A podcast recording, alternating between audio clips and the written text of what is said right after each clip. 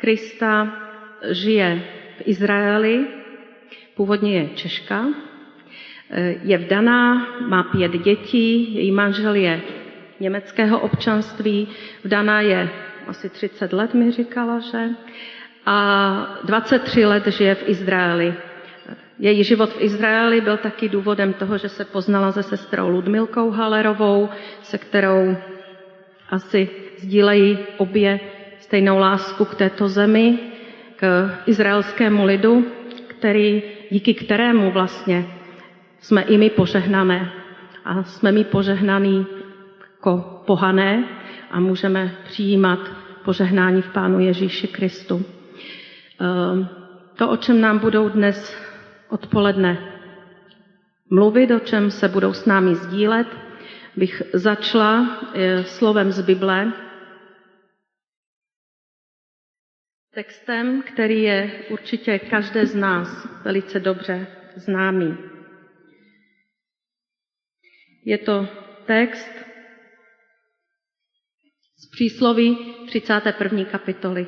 Víte, co tam je napsáno? Od desátého verše. Kdo nalezne ženu statečnou, je daleko cenější než perly. Srdce jejího muže na ní spoléhá a nepostrádá kořist. Prokazuje mu jen dobro a žádné zlo po celý svůj život. Stará se o vlnu a olen, pracuje s chutí vlastníma rukama. Podobná je obchodním lodím, zdaleka přiváží svůj chléb. Ještě za noci vstává, dát potravu svému domu a příkazy služkám. Vyhlédne si pole a získá je, z ovoce svých rukou vysází vinici. Bedra si opáše silou a posílí své paže.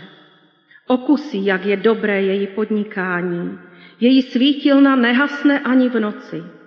Vztahuje roce po přeslenu, svými prsty se chápe vřetena. Dlaň má otevřenou pro utištěného a ruce stahuje k bohoslužbě. Nebojí se o svůj dům, když sněží, celý její dům je oblečen do dvojího šatu. Zhotovuje si přikrývky z jemného plátna a šarlatu je její oděv. Uznáván je v branách její manžel, když zasedá se staršími země. Zhotovuje plátno na prodej a pása, pásy dodává kupci. Síla a důstojnost je jejím šatem. S úsměvem hledí vstříc příštím dnům. Její ústa promlouvají moudře, na jazyku mívá vlídné naučení. Pozorně sleduje chod svého domu a chleba lenosti nejí. Její synové povstávají a blahořečí jí. Též její manželí chválí. Statečně si vedli mnohé dcery, ale ty je všechny předčíš. Klamavá je líbeznost, pomíjivá krása, žena, jež se bojí hospodina, dojde chvály. Dejte jí z ovoce jejich rukou, ať ji chválí v branách její činy.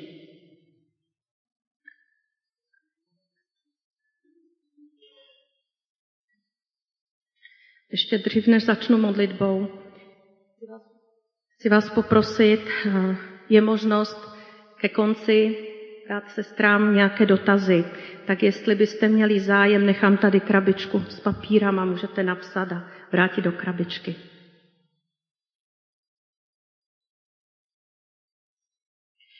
Pane Ježíši, já ti moc děkuji za to, že nám dáváš milost k tomu, aby si dnes mohl k nám znova promluvit, tak jak jsi mluvil už od rána. Děkuji ti za to, že si sem poslali sestru Kristu i sestru Ludmilku k tomu, aby se mohli s námi sdílet se svým životem. Tak tě prosím o to, aby si je posílil, aby byla tvá moudrost a tvá milost s nimi v tuto chvíli, aby všechno, co nám budou říkat, bylo k nám k požehnání a tobě k chvále a cti. Amen. Amen.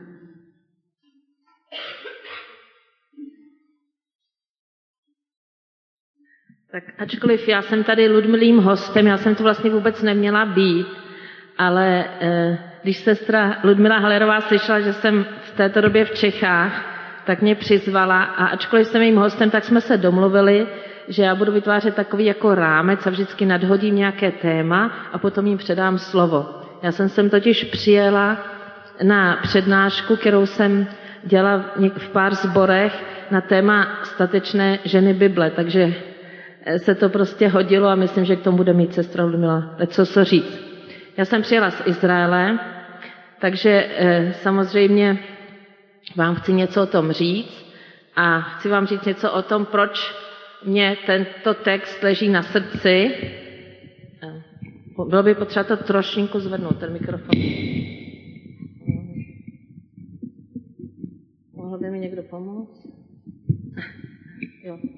Takhle to bude, nebo teď nejsem slyšet? Aha. Jo, dobře. Tak eh, v Izraeli to totiž tak, že tam to asi víte, se drží sobota jako sváteční den, sedmý den a ten den tam začíná večerem, jak to je ve zprávě o stvoření. Když Bůh stvořil svět, tak je tam napsáno a byl večer den a ráno den první, byl večer a ráno den druhý. Takže den vlastně začíná večerem a proto židé také tu sobotu začínají v pátek večer. A na ten pátek večer mají takovou liturgii, v, nich, eh, v ní se právě mluví o tom, že ta sobota je svědectvím například o tom, že Bůh stvořil svět a že vyvedl svůj lid z Egypta a otec žehná svým dětem a kromě toho se tam do té liturgie patří tento text. Každý pátek večer ten otec rodiny celou rodinou tento text zpívá, tím chválí tu svoji manželku. A je zajímavé, že tento text je takovým, dneska tu byl několikrát zmíněn, to je takový ideální obraz ženy. Někdy se až lekáme, jak je tato eh, ideální žena, statečná, perfektní, ale právě na konci tohoto textu je napsáno, statečně si vedli, vedli mnohé ženy, což ukazuje, že mnohé ženy eh, skutečně takhle statečné jsou, a je tam napsáno, že její ženy postávají a blahořečí a i její manželí chválí. A tam to slovo ve breštině je halela. V tom slyšíme to slovo haleluja. Ten manželí opravdu chválí. A takže rozhodně tento text není jenom pro sestry, dobře, že jste tu taky bratři, protože bratři se z tohoto textu rozhodně můžou poučit a kdyby si jenom zapamatovali to, že ten manžel má svou ženu chválit, tak už by to bylo úžasné. Ale jsou tam i jiné věci. Tato kapitola 31. v, těch, v tom přísloví vlastně je kapitola, kde jak matka mluví ke svému synu králi a říká mu, jaký žen se má vyvarovat a po jaké ženě se má poohlédnout. Takže my všechny jsme buď matky, nebo sestry, nebo tety, nebo babičky, nebo máme kolem sebe nějaké lidi, za které máme odpovědnost, tak rozhodně můžeme je taky eh, povzbuzovat, aby, aby si při výběru partnerky pro život vybrali ženu, která se bojí hospodina. Eh, co je zajímavé na tomto textu ještě v hebrejštině, že je uspořádán podle abecedy. Začíná, každý verš je na jedno písmenko hebrejské abecedy. Začíná písmenkem Alef a končí písmenkem Tav. A víte, že v hebrejštině mají písmenka také číselnou hodnotu, takže vlastně ta žena, jako ten, ten první verš začíná žena statečná, takže ona je ta jednička, samozřejmě po hospodinu. A e, to je, myslím, důležité také vidět z Bible, že Bible si žen velice cení. V Bibli máme dvě knihy pojmenované po ženách, to všichni víte, že jo, Ruth a Ester. Máme tam prorokyně, nejznámější z nich je Debora. Víte ještě o nějaké jiné náhodou? Hulda správně, kdo? Anna a ještě, kdo koho tam máme ještě? Debora. No a ve starém zákoně ještě také manželka proroka Izajáše je nazvaná prorokyně. Takže ženy jsou v Bibli velice ceněny a mají tam i duchovní úlohy, takže si myslím, že je skvělé, že děláte takovouhle konferenci každoročně, kde povzbuzujete ženy, aby plnili tu svoji duchovní úlohu v životě. Takhle to správně má být. Takže eh, bychom se mohli možná spolu, nebo ještě takhle, ještě bych chtěla, abyste si uvědomili, nebo mm, vlastně, že tento text eh, právě tím, že je podle abecedy jako eh, vytvořen, že to není tedy, že, že tento text, že ten, ten autor si s ním dal jako velikou práci, že tam nejde jenom o ten obsah, ale i o tu formu. Jo, a já jsem si to zkoušela jako udělat takový text, jako na, aby každá věta začínala od, od písmenka ABCD a vůbec to není tak snadné. Vyzkoušejte si to třeba doma, jako chválit svoji manželku od každého písmenky, písmene od A až do Z. A teď se tedy podíváme už na ten text sám a to potom předám slovo Ludmile, ale ještě bych vám chtěla říct něco k tomu pojmu statečná. Moc se mi líbí ten český překlad, protože v tom slově, hebrejském slově chajil, ještě chajil je opravdu obsažena statečnost. Tento pojem nacházíme v Bibli častěji a většinou se váže ale k mužům. A my potom ale z překladů nevidíme, že tam je tenhle ten eh, pojem. Tak třeba, když Mojžíšův tchán Jitro přišel poradit Mojžíšovi, aby eh, tu odpovědnost, kterou má za celý ten lid, rozdělil, aby si povolal správce, tak tam říká, aby, si, aby se podíval po schopných mužích. A tam je tohleto slovo chajil, taky stejně jako v té ženě statečné. Takže to znamená statečná, schopná. No, pak eh, máme třeba dokonce v Ezechielovi 28.4, tam se ten samý výraz překládá slovem blahobyt. Svou moudrostí a rozumností se zdomohl blahobytu. Takže vidíte vždycky, že jeden hebrejský pojem má mnoho, mnoho významů, ale když přemýšlíme o této ženě, tak tam vidím, že on skutečně je schopná ve všech možných oblastech. A to slovo statečné, statečnost jako takové máme například v Žalmu 18.33. Bůh, který mě opásává statečností a činí mou cestu dokonalou. E, tohle slovo chajl se taky vyskytuje v souvislosti s Tady bylo teda, že hospodin nás opásává statečnosti, je taky verš, kdy sám hospodin, jeho pravice, eh, koná tento chájil, tam je to přeložené, koná mocné činy ve verši 118. A to je pořád to samé slovo.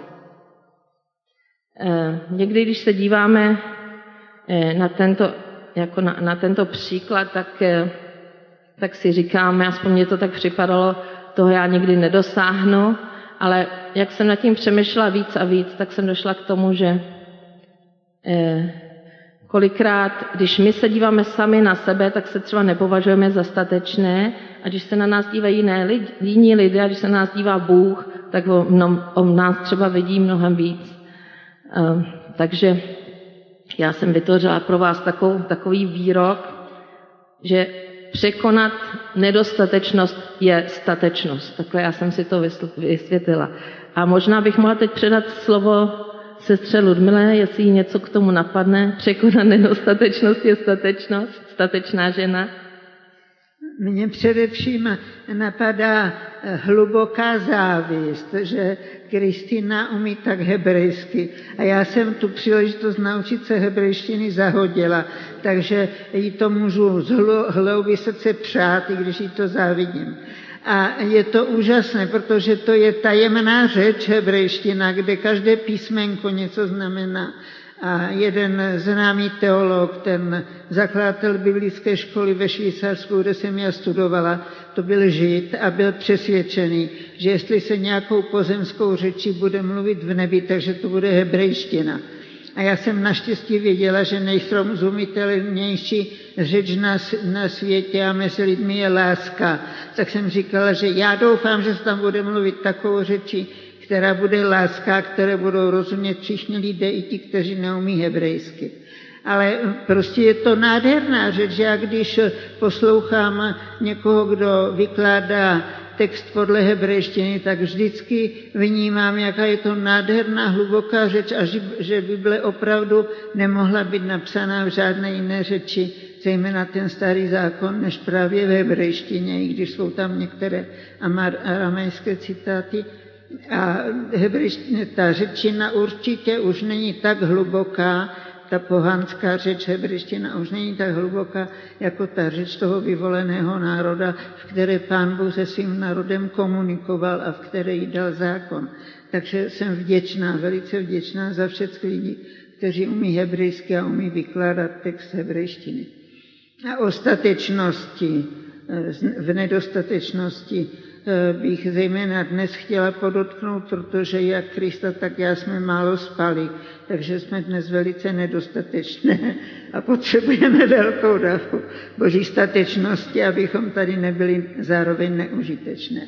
A myslím si, že statečnost eh, v mým osobním životě jsem dokázala, eh, když mě pán vedl k tomu, abych se provdala za člověka, o 18 roku staršího, než jsem byla já sama, kterému pan primář prorokoval rok na nejvíc dva roky života.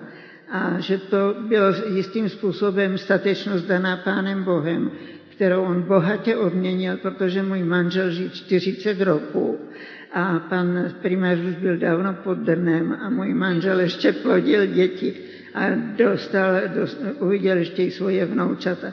Takže pán, ta statečnost se projevuje v našem životě zejména tehdy, když navzdory všemu očekávání eh, se rozhodneme pro boží cesty, které nám pán Bůh ukázal. A to je vždycky to nejlepší, co můžeme mít. Já nevím, kdo zná, z vás zná ten životopis Ludmily Halerové pod oblakem. Tam o tom krásně píše, jaký ten primář varoval, říkal, toho si neberte, já znám jeho srdce, a myslel z té zdravotní stránky. Ale Ludmila byla statečná, zařídila se podle toho, v čem viděla vedení Boží. to je také, jak já jsem se vlastně s ní seznámila nejvíc tím, že jsem seděla nad tím textem a trošku jsem ho procházela, protože jinak bych já o ní zdaleka tolik nevěděla. Takže vám doporučuji, kdo tu knížku nezná, aby si ji přečetl. Tak, takže jsme eh, si tedy něco pověděl o tom pojmu, že nastatečná, a pak je tam napsáno, je daleko cenější než perly. A to už souvisí s tím, co jsem říkala předtím, že Bůh prostě, nebo že Bible skutečně vidí hodnotu ženy a e, perla je něco, co známe i z Nového zákona, jako, co bylo v té době velice hodnotné. Víme, že perly se získávají z, muž, z mušlí, z moře a v době, kdy ještě nebylo všechno to eh, eh, potápěčské vybavení, která máme dnes, tak skutečně perla byla velikou vzácností a Bible říká, že taková žena statečná je, její hodnota je nad, daleko větší, daleko větší než drahocené perly. Takže vás chci, sestry, povzbudit. A jestli si někdy připadáte třeba, třeba neuznané nebo bezcené, tak vězte, že v božích očích máte velikou, velikou hodnotu, mnohem větší než nějaké drahocené perly. Chceš tomu něco říct, Ludmilo? Jenom tolik, že se někdy milně vykládá to podobenství Pána Ježíše, že bude království nebeské podobné kupci hledajícím, hledajícím, hledajícího drahé perly. A tam často se to vykládá tak, že to jsme my, kteří hledáme tu drahou perlu a že to per, tu perlu Božího království.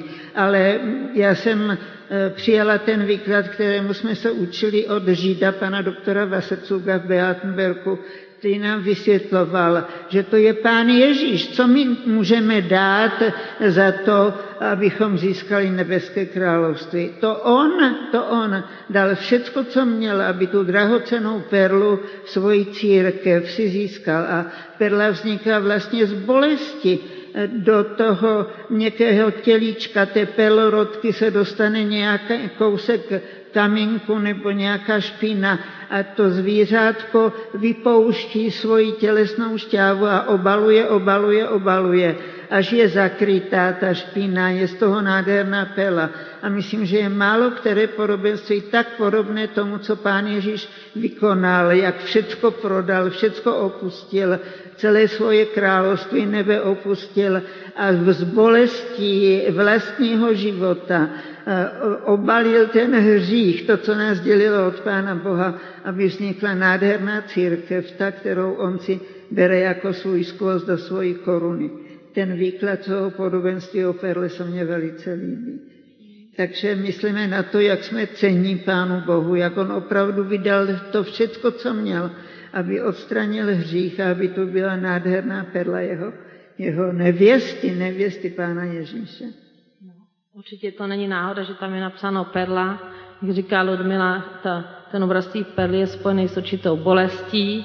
Když mluví o Pánu Ježíši, tak si můžeme připomenout statečnou ženu Miriam, jeho matku Marii, které anděl oznámil, tvoje srdce probodne meč a ona musela prožít velikou bolest a bezmocnost, když se dívala, jak její syn vysí na kříži. To byl její úkol, prostě snést tady tu bolest. A když třeba některé překlady překládají drahocené kameny nebo korály, tak se tím nedejte splést, je tam napsáno perly ve hebrejštině a pan Ježíš neříká nadarmo, že se nemá brát ani jediný jud, ani to nejmenší písmenko z toho biblického textu, jo, protože právě i v těchto těch obrazech mnohdy, Bible má vůbec takovou obraznou řeč, takže ty obrazy jsou také důležité, proto aby jsme to slovo pochopili. A je důležité se také přenést právě z Evropy na ten Blízký východ, aby jsme skutečně mohli pochopit eh, mnohé biblické oblasti a zvěsti. Takže jezděte do Izraele.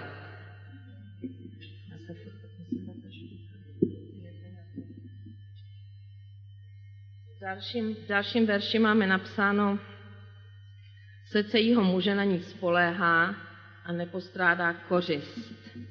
Tak Eh, myslím, že ta, ta první půlka je dost eh, srozumitelná. Eh, přemýšlela jsem nad tím, nad tím slovem kořist, protože to je takové slovo zase z takového, z oblasti spíš bojů, války, co to vlastně znamená pro nás dneska. A tak jsem došla k tomu, že když ten manžel se skutečně může na tu manželku spolehnout, tak jak je to tady napsáno, svým srdcem skutečně, takže je taky schopen prostě vycházet potom do světa a přinášet tu kořist. Chceš tomu, Ludmila, ty to usmíváš, chceš tomu něco říct? Můj manžel byl velice dobrý hospodář a e, šetřil na auto, když jsem se vdala. E, on byl o 18 roku starší než já a o 180 roku chytřejší. Takže jsem vnímala, že pán Bůh mě dal takového manžela, u kterého se konečně naučím respektovat autority a kde to nebude až tak moc těžké, protože je to právě tento úžasný člověk. A e, bylo zvláštní, jak pán Bůh spojil dva nestejné lidi. My jsme sice e, byli oba zářioví, já jsem se narodila 1. září, můj manžel 2. září, takže bychom bývali mohli mít stejné povahy, ale můj manžel byl velice dobrý hospodář a velice šetrný. A já jsem nikdy neznala cenu peněz a vždycky jsem je měla jenom na to, abych je za něco vyměnila anebo někomu darovala. A pán Bůh s mým příchodem do toho jeho domu nám začal velice žehnat. Prostě ze všech možných stran jsme pořád dostávali všelijaké zásilky z ciziny a prostě množství všelijakých věcí a manžel se tomu divil. A já jsem řekla, Olinku, to je proto, že já nezapomínám na desátky. A můj muž se velice lekl, jak to, že ty z mýho příjmu dáváš nějaké peníze tak já jsem mu musela slíbit, tak dobře, tak řekni, kolik můžu dávat. Tak on řekl, kolik můžu dávat, já jsem dávala tolik, ale to, co zbývalo do té desátky, jsem ukládala na spořitelní knížku. A říkala jsem, pane Bože, to, je, to jsou tvoje peníze, prosím tě, já opravdu na to nesáhnu. Až ty řekneš, až bude čas, eh, že ty, ty peníze chceš, tak eh, jsou tady pro tebe. A když můj manžel po těch 40 letech nádherného manželství odešel do nebe, tak já jsem začala dělat zájezdy do Izraele a tady ty peníze byly na zájezdy. Takže prostě to pán Bůh dostal. A myslím si, že, že Olinek často stal vedle pána Boha v nebe a říkal, no víš, neříkal jsem ti to, to je strašně nešetrná ženská. Ale oni se domluvili. Pán Bůh řekl, no to byly moje peníze, Olinku, tak to nech bejt. Myslím, že tady skutečně vidíme příklad moudrosti, jak to Ludmila chytře vyřešila, že neošidila ani manžela, ani pána Boha, jak se jí to povedlo.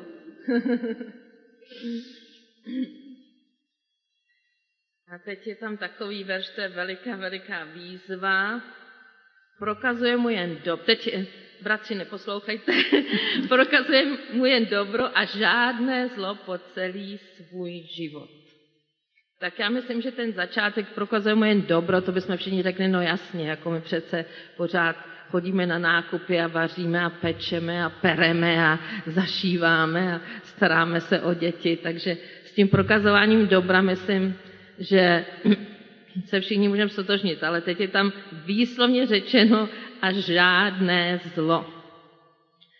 Tak eh, to vlastně lidsky není, není možné, a já jsem se dívala, jaké sloveso tam skutečně je v té hebrejštině a to slovo, které tady máme jako prokazuje, vlastně znamená hebrejsky oplácí.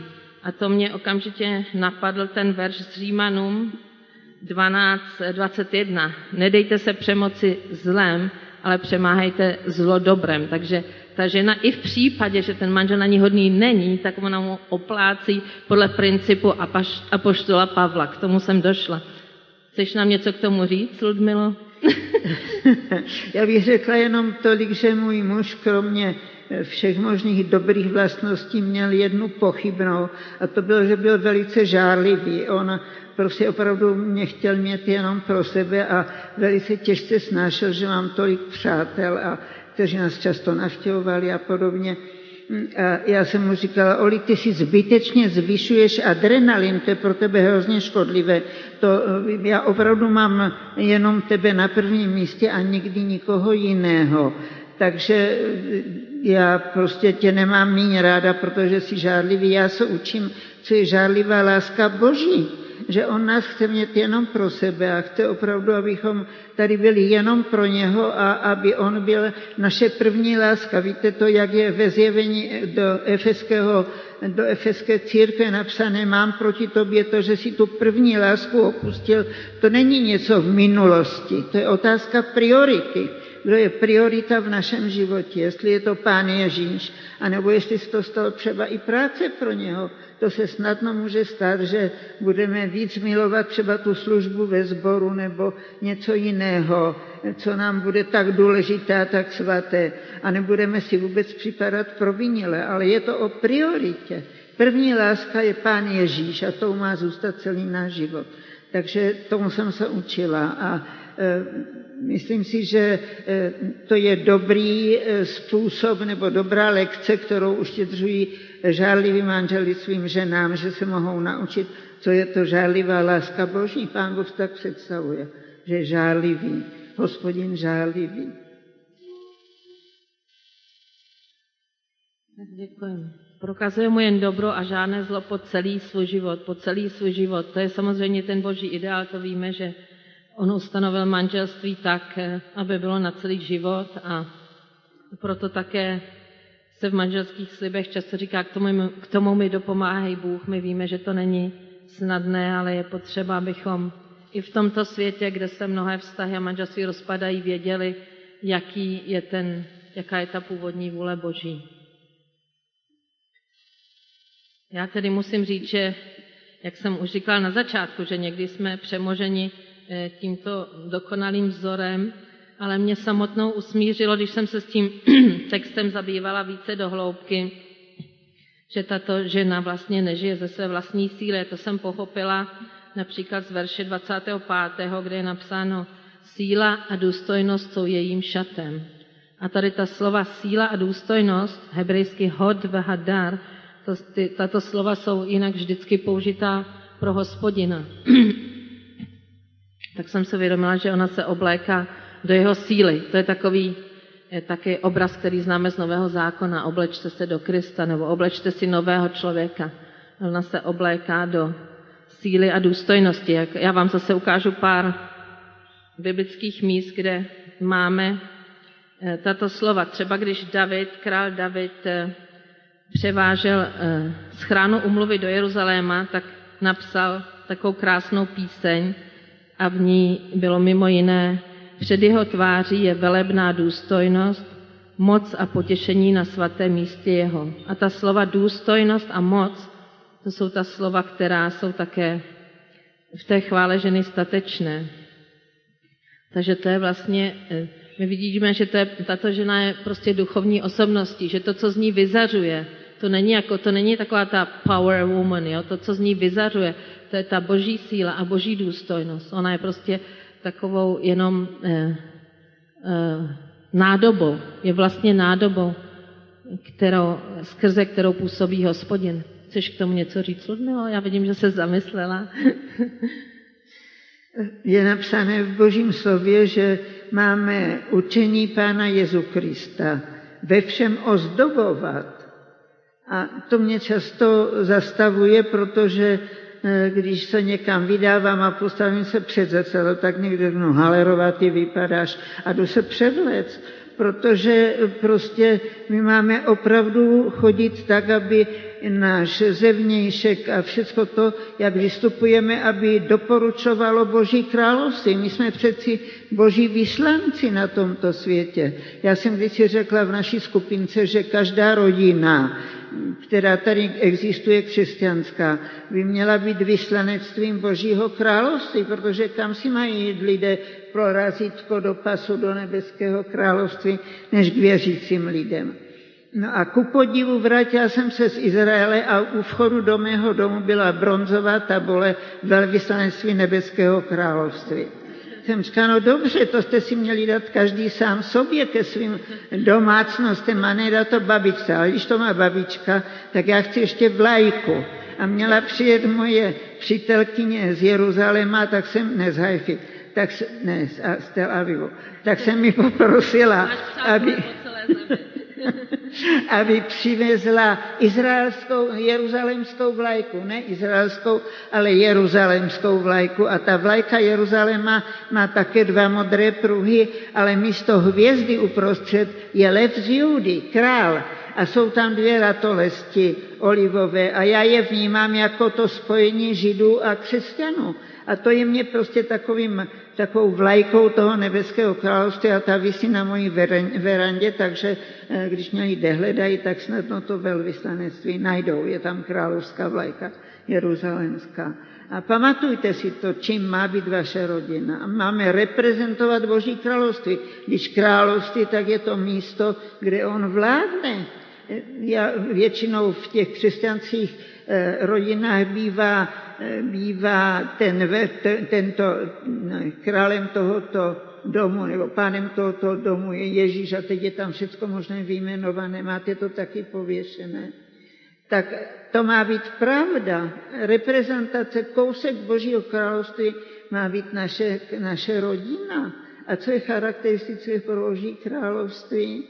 Radost a pokoj v duchu svatém. A já jsem přesvědčena, že právě ženy jsou ty, které vytváří atmosféru. Nejenom v rodině, ale ve společnosti vůbec, na světě vůbec. Tak, jak jsme to v Evě zkazili, tak to teď my nakonec věku můžeme napravit a můžeme místo toho šířit opravdu tu atmosféru Božího království. Dejme si to jako cíl a program a každé ráno se za to modleme a my nám to Pán Bůh dal abychom byli nositelky toho charakteru Božího království, aby v naší rodině se s tím lidé setkávali. Tento výraz eh, té síly nebo moci se taky vyskytuje v modlitbě jedné statečné ženy, to byla Hana, která si vyprosila v Bibli syna Samuele a byla úžasně statečná, protože když ho potom odstavila, tak ho podle svého slibu skutečně odevzdala. Myslím, že to byl pro ní velice těžký krok ale na druhou stranu zase ta její, ten její postoj vlastně byl, byl být postojem všech nás matek, vlastně ty děti, které my přijímáme od hospodina, ty nepatří nám, ty patří jemu. A ona je zajímavé, že když toho Samuele odvedla, tak se modlila takovou prorockou modlitbu. Bůh ji vyloženě naplnil duchem, duchem svatým a ona se modlila mimo jiné. Ti, kdo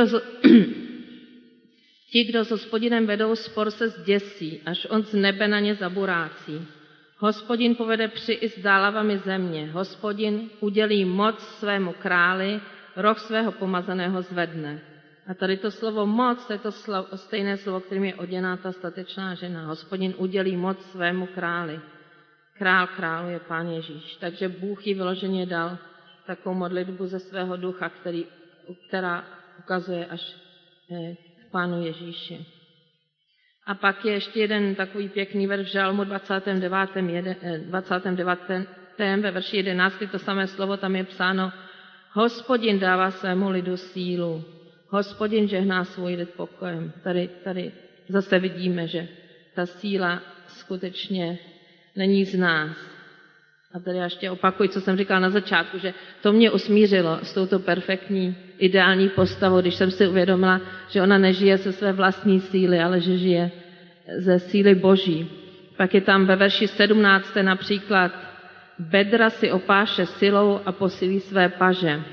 To mi připomnělo jeden verš Nového zákona, jak je napsáno posilněte klesající kolena. Znáte to? To je tak, jak to zpíváme v jedné písničce. Pozvedněte své srdce znavená, posilněte klesající kolena. Tak to ona dělá. Jo, ale dělá to prostě pomocí té boží hospodinovy moci.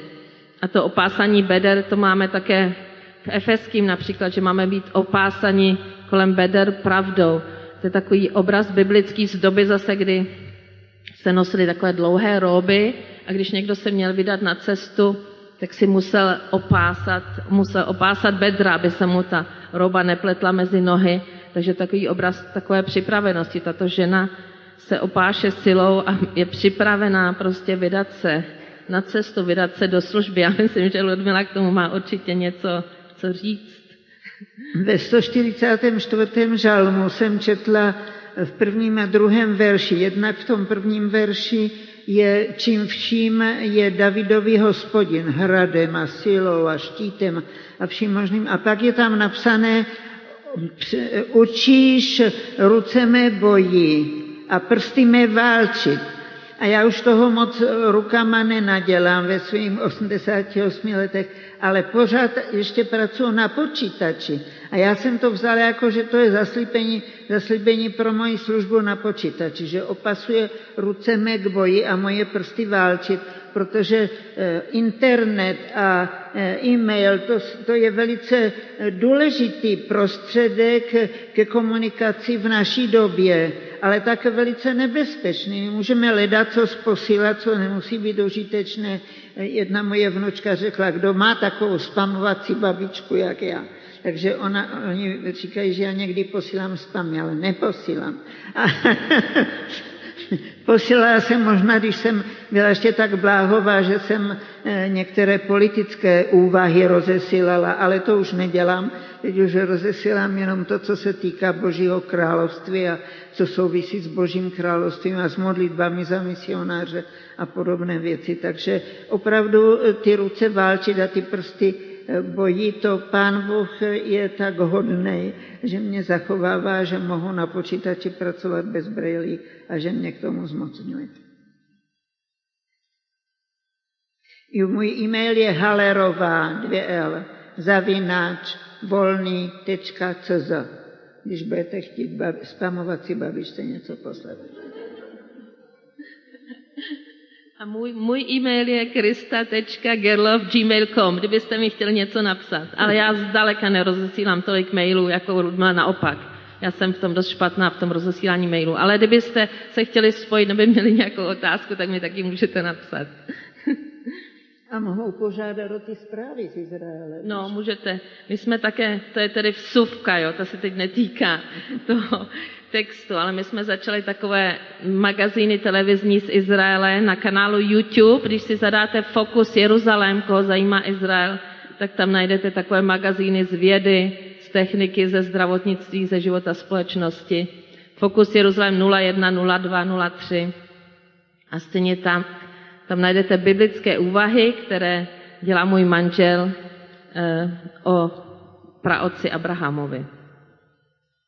Takže to byla vsuvka, ale mluvili jsme o tom, o těch dovednostech a to, to tedy možná bych se teď měli s vámi podívat na ten verš, tam takový verš, kde je řečeno, že se vyhlédne pole, tak já jsem si to tak vysvětlila. Vyhlédne si pole a získá je, z ovoce svých rukou vysází vinici. Takže vlastně jsme se dostali k tomuto tématu. Ona si vyhlédne pole působnosti. Tato žena je iniciativní, tato žena využívá své, svá obdarování.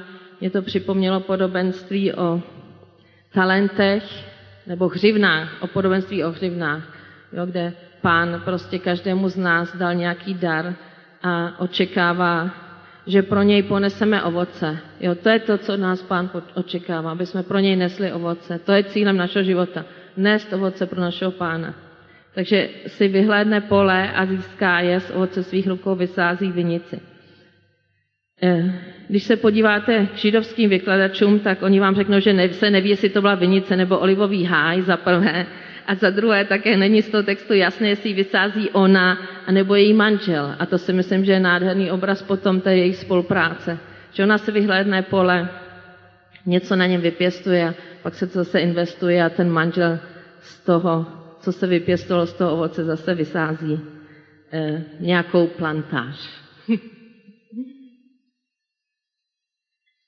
Teď se ještě eh, vrátím eh, k tomu, eh, tak souhrně, že, tato, že tam několik veršů věnováno tématu ručních prací, zhotovování oděvu, myslím, že to většina z nás žen jako s tím nemá problémy, že většina z nás se ráda zabývá oblečením a oblečením pro sebe a pro děti a pro celý svůj dům, jak je tam napsáno, že se nebojí o svůj dům, když sněží, že jsou všichni dobře oblečení ale je tam také několik veršů o e, ručních pracech a o, ně, o nějaké tvořivé práci.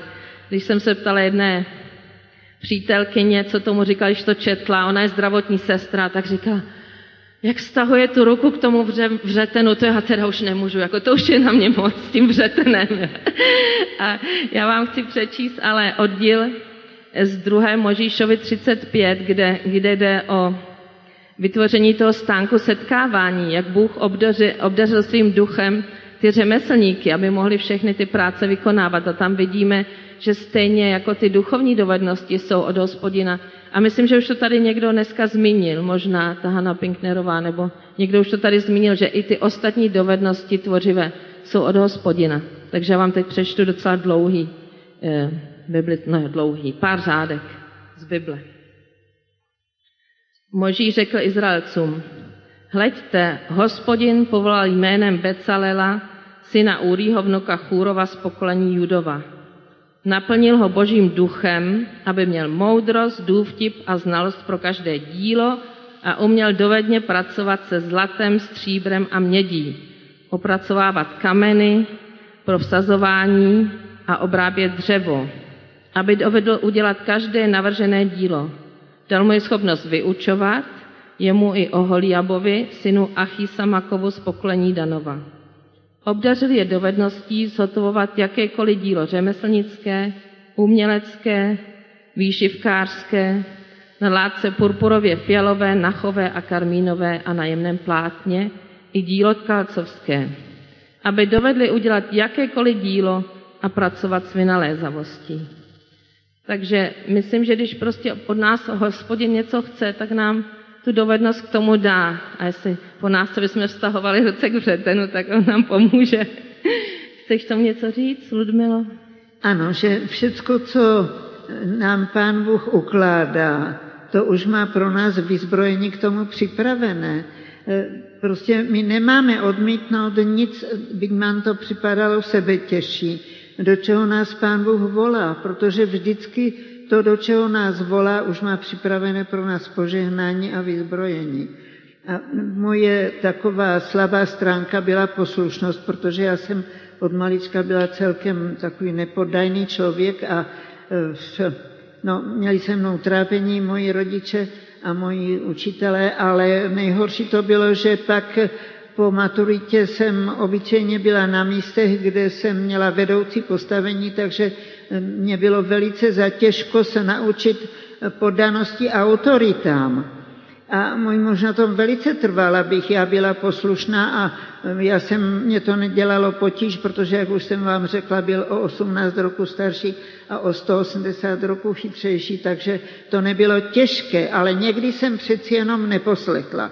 Já si pamatuju, že když jsme jednou jeli k Marijným sestrám na návštěvu do Darmstadtu, takže jsem že pokaždé, když jsme tam jeli, tak jsme vezli vždycky eh, zpátky hodně literatury a jiných věcí, eh, které byly pro službu potřeba. a nikdy se nám nestalo, že bychom měli na celnici nějaké potíže. A Olínek nikdy mě nic nezakazoval, ale tentokrát, když jsme jeli novým autem, tak řekl, ne, aby tě, Matinko, napadlo zase něco od těch sestřiček brát. Ale já, když jsem viděla ty balíky, které sestry nachystaly a věděla jsem, co tam je za výborná literatura, eh, kterou já jsem překladala do češtiny a oni to tam v Darmstadtu tiskli. A bylo to nahoře samozřejmě přikryté buď potravinama nebo nějakýma oblekama, takže jsem neměla strach, že by to mohli eh, celníci a že, mm, najít a že bychom s tím měli nějaké potěže. A jak na zlost. Tehdy, když jsem to měla zakázané, tak ti celníci rozkázali otevřít auto, vybalili všechny krabice a teď tam všechny ty věci, že to otevřeli a tam viděli tu literaturu. No, manžel z toho málem dostal další infarkt. Těžko popadal dech a říkal, už nikam s tebou nepojedu, seš neposlušná. Já jsem říkal, Olinko, já už jsem měla vymyšlené, komu ty věci dám, ale vidíš, pán Bůh to chtěl dát těm celníkům, tak jim to přej.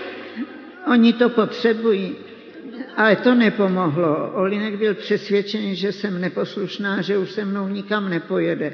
Ale ten rok jsme kupovali nové auto a mně přišlo pozvání od marijných sester a ze Švýcarska eh, od té mojí školy, kam jsem předtím chodila, abychom tam strávili prázdniny. A já jsem měla malou dušičku, co na to řekne Olinek. Takže jsem se napřed pomodlila, jsem říkala, pane Bože, ty víš, co Linek řekl, že už nikdy se mnou nikam nepojede, ale jestli nám to ty otevíráš tu cestu, tak prosím tě, mluv s ním. Tak e, jsem šla za Olinkem a řekla jsem, Olinku, prosím tě, e, já jsem dostali, dostali jsme pozvání od Marijných sester a z Beatenberku, že tam máme strávit letní prázdniny. Co mám udělat? A on řekl, no musíš podat žádost o devizový příslip, jak tam jinak chceš jet. Takže pán Bůh s ním mluvil.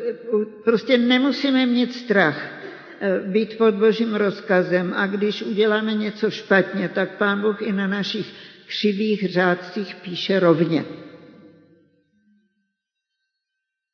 To neznamená, že vás nabádám k neposlušnosti, sestry. Ne, poslouchejte.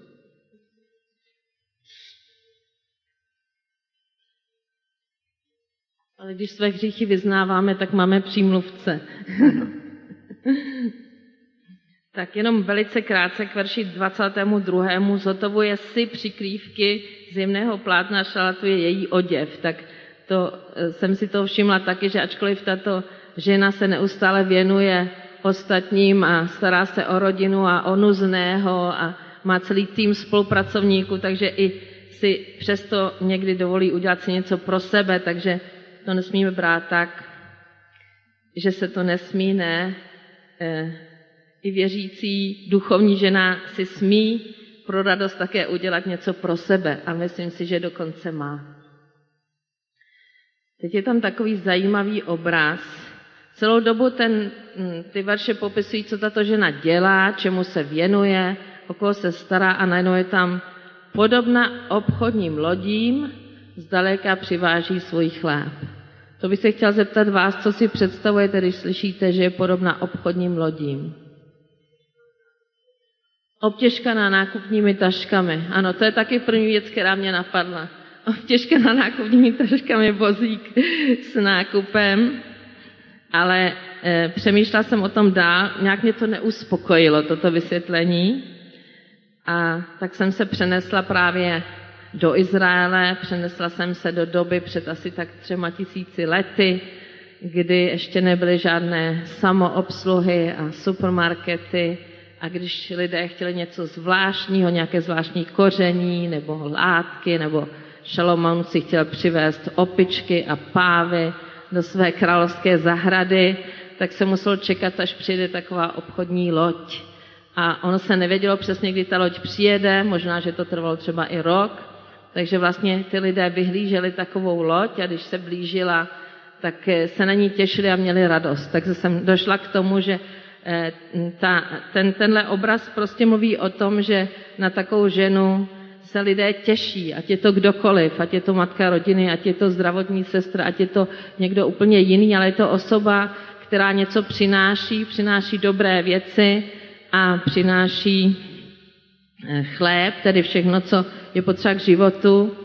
A došla jsem k tomu, že ale přináší i ten duchovní chléb, to jsem si potvrdila také u jednoho židovského vykladače, říkala jsem si, si nejdu v tom výkladu moc daleko, ale napadl mě ten verš, nejenom chlebem živ bude člověk, ale každým slovem, které vychází z božích úst. A skutečně jeden rabín řekl, že ten chléb je také obrazem pro Tóru, tedy pro slovo boží. Takže, takže tato žena je prostě ženou, která přináší dobré věci eh, v, v materiálním i v duchovním smyslu a na kterou se ostatní těší. Chceš tomu něco říct, Odno? Myslím, že velice hluboce zasahující do života ženy je, když ovdoví. To není tak, že by byla podobná svobodné ženě, ale je podobná eh, prostě rozkrojenému jablku. Zbyde jenom půlka, ta druhá půlka je pryč, s kterou jste žili, která eh, prostě tvořila součást vašeho života, podstatnou součást vašeho života.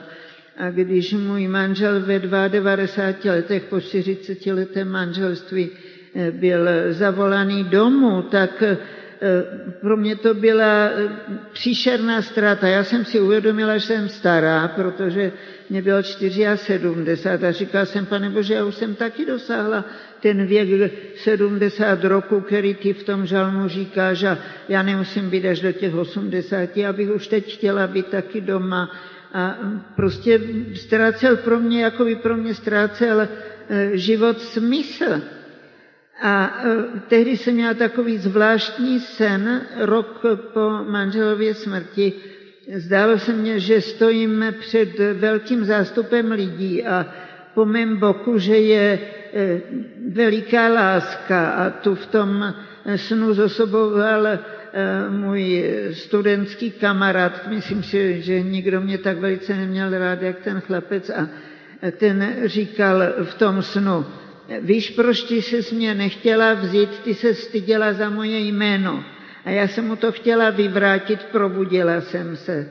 A viděla jsem, že to je prorocký sen, že pán Ježíš mě říká, že on je ta veliká láska, která stojí po mém boku a že když se nebudu stydět za jeho jméno, takže ještě tady mám nějaké úkoly, pro které on mě tu nechává.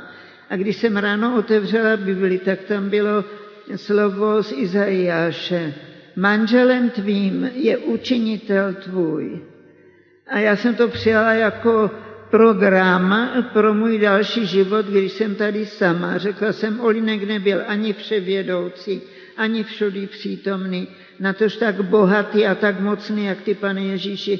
To je tak skvělá výměna, že stojí ještě za to tady na chvilku zůstat. A opravdu můj život se proměnil a pán Bůh mě dal eh, všelijaké nové úkoly. Byla tady ta naše, ten, ty naše semináře křesťanské psychiatrie a pastorace začaly zajezdit do, Jeru, do Izraele právě v době, kdy tam vypukla intifáda, nikdo tam nechtěl jezdit a jiné a jiné. Takže e, opravdu je to tak, že ani, ani, ani ovdovělá žena nemusí být vyřízená, protože je jenom půl, ale může přijmout to, že v něm jsme doplněni. A poštol Pavel nenadarmo píše, že Pánu Ježíši Kristu jsme doplněni. Všechno, co schází, je v něm a daleko víc a hojněji, než to, co kdy bylo v jakémkoliv člověku. Já eh, ještě dnes to a ono Olinkovi vzkazuju do nebe, když se modlím, pane Ježíši, prosím tě, řekni Olinkovi. Ale prostě už to není s tou bolestí té osamělosti, jako to bylo na začátku, když jsem zůstala sama. Vím, že prostě to tak není, že už nejsem sama, že, jsem tady, že tady mám obrovskou lásku, která je vedle mě a kterou si můžeme být jistí, že je to věrná a trvalá a věčná láska, která nás potřebuje. Zvláště to poslední době, kdy je tak blízko příchod Pána Ježíše a kdy máme v církvi hlásat jeho příchod a jeho lásku.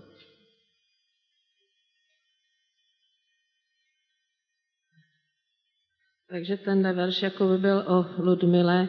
Okusí, jak dobré je její podnikání, její svítilna nehasne ani v noci. Já myslím, že k tomu hned může něco říct a pak já k tomu něco dodám. to je pravda. Dokud žil můj manžel, tak ten vždycky kontroloval, kdy chodím spát a když jsem náhodou zůstala díl vzhůru a překladala jsem, tak eh, byl ve dveřích, Matinko, ty dnes nejdeš spát, takže jsem musela šupiti hupiti do ložnice. Ale stejně jsem čekala, až usne a šla jsem dolů a překladala jsem dál ale s úzkostí a strachem, aby mě zase nenačapal. to teď eh, jsem taková bezprizorní, no nemůžu říct, že úplně bezprizorní, protože Duch Svatý dává pozor na to, eh, jak využíváme svůj čas, ale když mám 90 eh, e-mailů, tak nemůžu zůstat, nemůžu si jít honem lehnout, ale musím aspoň něco z toho vyřídit a Duch Boží mě dává moudrost, co je potřeba vyřídit hned a co může zůstat na druhý den. Ale já jsem byla od malička nespací. Maminka říkala, že jsem byla takové dítě, které nikdy pořádně nespalo. Takže to mě zůstalo a nepotřebuju tolik spánku jako druzí lidé. Takže pán Bůh mě tak udělal a já jsem za to vděčná. Můžu pracovat i v noci. Sova. Tak já zase spím ráda, takže mě to vždycky hrozně vadilo, že jako její lampa nezasíná ani v noci, ale už zase vstává před rozbřeskem, před všemi ostatními. Ale e, zaprvé jsem došla k tomu, že e, právě protože žila na Blízkém východě, tak tam lidé vůbec radši jako se pohybují venku za noci nebo brzy ráno a přes poledne je hor, horko, takže si potom lehnou. a kromě toho je to také určitě i, to má určitě i duchovní smysl. Eh, když jsem tu byla tenkrát v Litoměřicích, tak jsme měli téma Buďte světlo světa a že ona prostě, že to její světlo nezasíná ani v noci, tak to má určitě i duchovní smysl, že prostě eh, to její světlo nezasíná. Já už se teď budu chýlit, musíme se chýlit k závěru s touto částí, protože ještě chceme dát prostor pro otázky, tak už velice krátce, protože máme hm, to téma moudrosti, tak eh, nemůžeme vynechat ten verš 26 její ústa promluvají moudře, v ekumenickém překladu v kralickém ústa svá otvírá k moudrosti a úplně doslova ústa svá otvírá v moudrosti. Já když jsem o tom přemýšlela, tak jsem si vzpomněla, že eh, manželka našeho pastora, krátu tenkrát se mnou taky byla Sandy, nám říkala, když chcete mluvit tak, abyste budovali, tak se nejdřív musíte naučit mlčet. Jo, takže vlastně tato žena otvírá ústa, když má co moudrého říct. A jinak je nechává zavřené. A pak je tam eh, takový zajímavý výraz, na jejím jazyku je vlídné naučení a to je v hebrejštině Torat Chesed, tam je to slovo Tora, to je zase úplně jiné téma, ale my to slovo Tora většinou překládáme slovem zákon v Bibli a máme takový zkreslený dojem o tom, co to ta Tóra vlastně je. A tady například se to slovo Tóra eh, nachází v této souvislosti s tou vlídností a s, tou, s takovou s láskou. Takže samozřejmě je důležité nejenom promlouvat moudře, ale také je důležité, jakým způsobem eh, ty moudré věci říkáme. Vždycky je máme říkat vlídně a s láskou. Tak a teď úplně na závěr, aby jsme měli prostor pro ty otázky. Ke konci je ten verš Dejte jí z ovoce jejich rukou a ti chválí v pranách její činy. A to mě připomnělo zjevení 14.13. A slyšel jsem hlas z nebe, piš, o této chvíli jsou blahoslavení mrtví, kteří umírají v pánu. Ano, pravý duch, ať odpočinou od svých prací, nebo její skutky jdou s nimi. Takže věřím, že ty ať ti chválí branách její činy, že tam nejde jenom o veřejnost, jak je, které, jak je ten obraz bran, který symbolizuje ten obraz bran, ale že jde také o ty nebeské brány a že ty skutky této statečné ženy jdou s ní. Děkuji vám za pozornost. Taky děkuji, že se s náma vydrželi.